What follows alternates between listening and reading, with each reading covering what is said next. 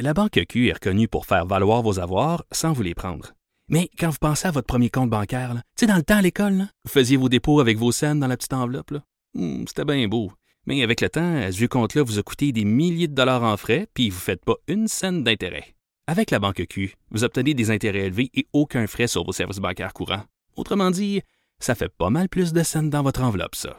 Banque Q, faites valoir vos avoirs. Visitez banqueq.ca pour en savoir plus. Franchement dit. Jonathan Trudeau. Et Maude Boutet. Appelez ou textez au 187 Cube Radio. 1877 827 2346. Cube Radio. Cube Radio. On parle beaucoup des effets de la COVID sur euh, les individus. Euh, après ma barre, là, euh, tout un chacun des contribuables qui ont perdu leurs emplois, évidemment, l'importance de les aider. On en parle aussi, on parle des impacts au niveau des entrepreneurs, des entreprises, des gouvernements gouvernement du Québec, gouvernement euh, fédéral, la crise des finances publiques, mais je trouve qu'on parle peu des municipalités. Pourtant, les impacts sont catastrophiques pour les municipalités. Selon une récente euh, étude de l'Union des municipalités du Québec, on parle d'une perte, d'un manque à gagner de 852 millions à 1,2 milliard de dollars. Une perte que devront absorber les municipalités québécoises d'ici la fin de l'année en cours. On va en discuter avec euh, la présidente de l'Union des municipalités du Québec, Madame Suzanne Roy, qui est au bout du fil. Madame Roy, bonjour. Bonjour. Euh, tout d'abord, félicitations pour euh, pour votre euh, élection. Je souligne aux gens que vous avez déjà été présidente de l'UMQ de 2014 à 2016. Ensuite, il y a le maire de, Sherbrooke, puis un certain Alexandre Cusson, maire de Drummondville, qui vous avait succédé. Vous aviez repris, repris l'intérim suite au départ de, de M. Cusson. Et là, hier, vous avez été réélu pour un nouveau mandat. Je regardais dans l'historique de l'UMQ, sauf erreur, c'est la première fois que quelqu'un revient après quelques années pour un, deuxième mandat. Comment comment on l'explique? C'est-tu qu'en ce moment, personne voulait la job étant donné la, situation? J'espère bien que non. Mais euh, non, je pense que justement, étant donné cette situation exceptionnelle et que j'étais déjà au fait de tous les dossiers et que je connaissais très bien le monde municipal euh, sous tous ses angles, mes confrères, mes consoeurs, mon domaine. Je n'étais pas candidate, je ne je n'ai pas sollicité à la base ce mandat supplémentaire, mais, mes confrères et mes consoeurs m'ont demandé d'accepter euh, de prendre ce mandat pour l'année qui s'en vient. Je suis curieux, avant qu'on parle des effets de la crise, là, vous êtes bon euh, mairesse de, de Sainte-Julie. Euh, Est-ce que ça vient avoir un impact important sur la capacité d'un élu à gérer sa ville euh, lorsqu'il y a des fonctions aussi importantes que, que, que celles de l'UMQ. Pour avoir travaillé au ministère des Affaires municipales, lors de mon passage en, politique, on est à même de constater à quel point c'est un travail euh, fort important, la présidence de l'UMQ, de la FQM, jusqu'à quel point, des fois, on a le sentiment que notre ville, on la met un petit peu de côté en gérant l'ensemble des villes du Québec? Il faut surtout pas faire ça. Ce serait une erreur majeure, à mon avis. Euh, au contraire, ça prend une bonne santé, je vous dirais d'abord, une capacité de travail et une santé extraordinaire pour pouvoir le faire. Mais il est tout aussi important et, et je pense que ce que j'ai le plus apprécié quand j'ai terminé mon mes deux mandats euh, à l'Union des municipalités, c'est que les gens me disaient qu'ils n'avaient pas senti l'absence. J'étais toujours aussi présent, je voyais mes dossiers. J'ai bien sûr un conseil municipal très actif, très dévoué et une administration qui travaille bien. Donc, euh, je peux vous dire qu'on ne, on ne doit surtout jamais délaisser notre première fonction qui est celle d'être maire de notre ville. D'ailleurs, je dis toujours, c'est d'abord et avant tout mairesse de Sainte-Julie. Oui, c'est pour ça que je voulais prendre la peine de, le mentionner. J'ai une sensibilité pour ça. Puis en vous présentant, j'avais oublié de le dire. Alors c'est pour ça que je voulais revenir là-dessus et prendre le temps, prendre un instant pour euh, pour euh, pour en discuter. Euh, je disais donc d'emblée, selon une étude que vous avez effectuée, on parle de 852 millions à 1,2 milliard de dollars les pertes financières pour les municipalités d'ici la fin de l'année. Comment on explique ces ces, ces, ces pertes-là? Le, le gros du problème, il est où?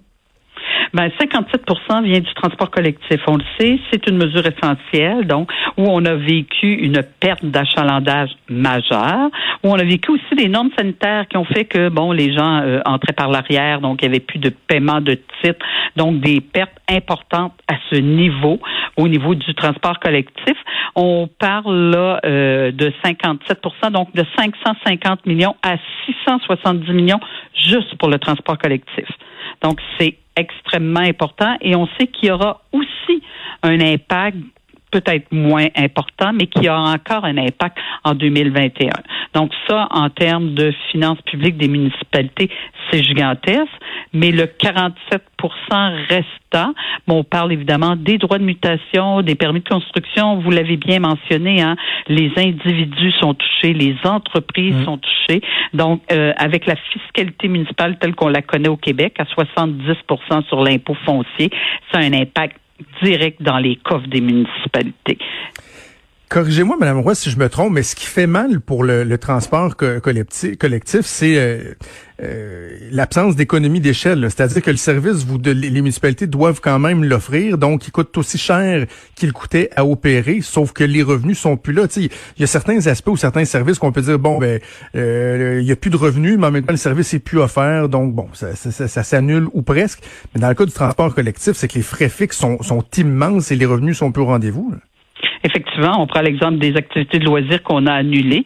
Bon, ben dans certains cas, revenus dépenses, ça c'est ce qui valait ou presque. Mais quand on arrive dans le transport collectif, un, euh, il y a déjà des contrats qui sont en vigueur. On a quand même diminué, je vous dirais, euh, de 75% dans le cas des trains et de 50% dans le cas des autobus. Donc, on a diminué la fréquence, mais il est sûr qu'on on le considère comme un service essentiel. Alors, si nos gens doivent se rendre, par exemple, pour aller travailler, certains vont commencer, doivent prendre le transport à 7 heures, d'autres à 9 heures. Donc, on peut pas dire qu'il y aura un, seul autobus qui passera entre les deux. Ça peut pas fonctionner.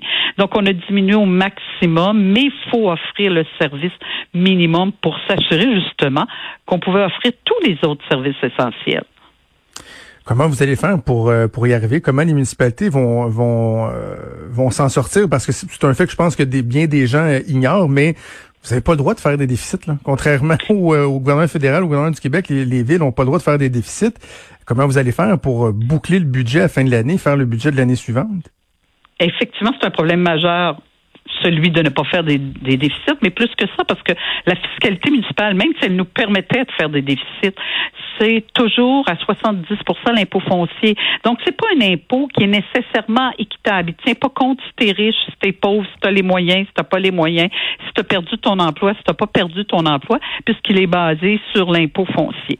Alors, à ce niveau-là, notre fiscalité fait qu'on doit recourir à de l'aide du gouvernement du Québec ou du gouvernement fédéral et où, je devrais dire, parce que quand je pense au transport collectif, je pense que les deux autres niveaux de gouvernement doivent grandement contribuer à ce gouffre financier qu'on vit avec le transport collectif.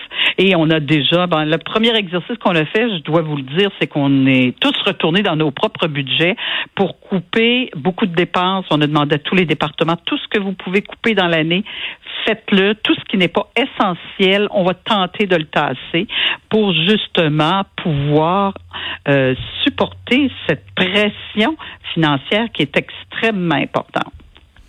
Quelles sont les pistes de, de solutions, euh, Madame Roy? Parce que je voyais, bon, vous avez mis euh, deux communiqués qui, euh, qui, exigent un nouveau partenariat, un de façon plus globale avec les municipalités, l'autre qui est spécifiquement pour le transport collectif. Est-ce que vous voulez, par exemple, réouvrir le pacte fiscal actuel ou ça prend quelque chose en parallèle de ça? Est-ce que quelle piste de solution vous identifiez?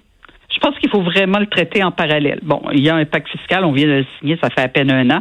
Alors même ce pacte fiscal-là, hein, comme on est allé chercher euh, l'équivalent de la plus-value d'un point de TVQ, il y a moins de ventes, il y a moins d'économies, donc on va doublement être impacté aussi à ce niveau-là. Mais euh, oui, il faut aller chercher un fonds de soutien COVID-19 pour les municipalités tant au niveau du transport collectif que sur les autres éléments, donc le 47% euh, de taxes foncières qui n'entreront pas, de mauvaises créances, etc. Donc, retravailler avec le gouvernement. On a déjà commencé les discussions euh, pour justement euh, s'assurer qu'on puisse ne pas mettre toutes les municipalités du Québec dans un gouffre financier pour les années à venir. Est-ce que vous sentez l'ouverture de la part du, euh, du gouvernement? J'imagine que vous avez eu l'occasion d'en discuter avec la, ministre euh, La Forêt, ministre des Affaires euh, municipales. Est-ce que est-ce qu'ils sont ouverts à, vous aider? Oui, on travaille en collaboration avec le gouvernement. D'ailleurs, on est là depuis le premier jour, hein, à partir de la crise sanitaire. Là, toutes les villes se sont retournées pour soutenir leurs organismes et tout ça.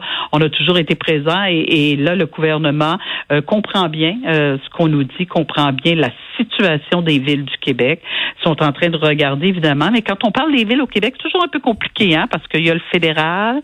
on disait traditionnellement qu'on était des créatures du Québec. Maintenant, on dit qu'on est des gouvernements de proximité.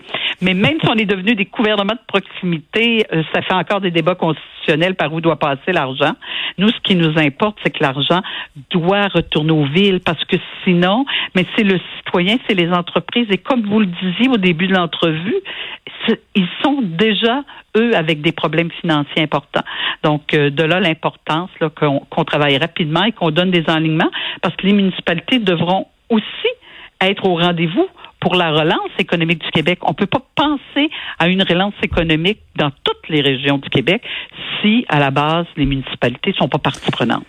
Mais êtes-vous, je sais que l'UMQ, puis bon, l'FQM aussi, là, qui représente les, municipalités de plus petite taille, vous, vous, vous souhaitez marcher main dans la main avec le gouvernement, collaborer, mais je reviens sur l'aspect, les relations avec le, fédéral, le provincial, le fait que le gouvernement fédéral n'a pas le droit de verser directement de l'argent aux municipalités. Puis, êtes-vous tanné, exaspéré des fois de l'espèce de tataouinage qu'il peut avoir en ce sens-là? Puis je prends l'exemple du, du logement social. Vous avez adopté une résolution euh, à cet effet hier. Il y, a de l'argent qui traîne parce que le fédéral s'entend pas avec le, Québec pour la façon de répartir les sommes. Pendant ce temps-là, les municipalités ont les, ont les mains peuvent pas rien faire, peuvent pas avoir comme interlocuteur direct le gouvernement fédéral.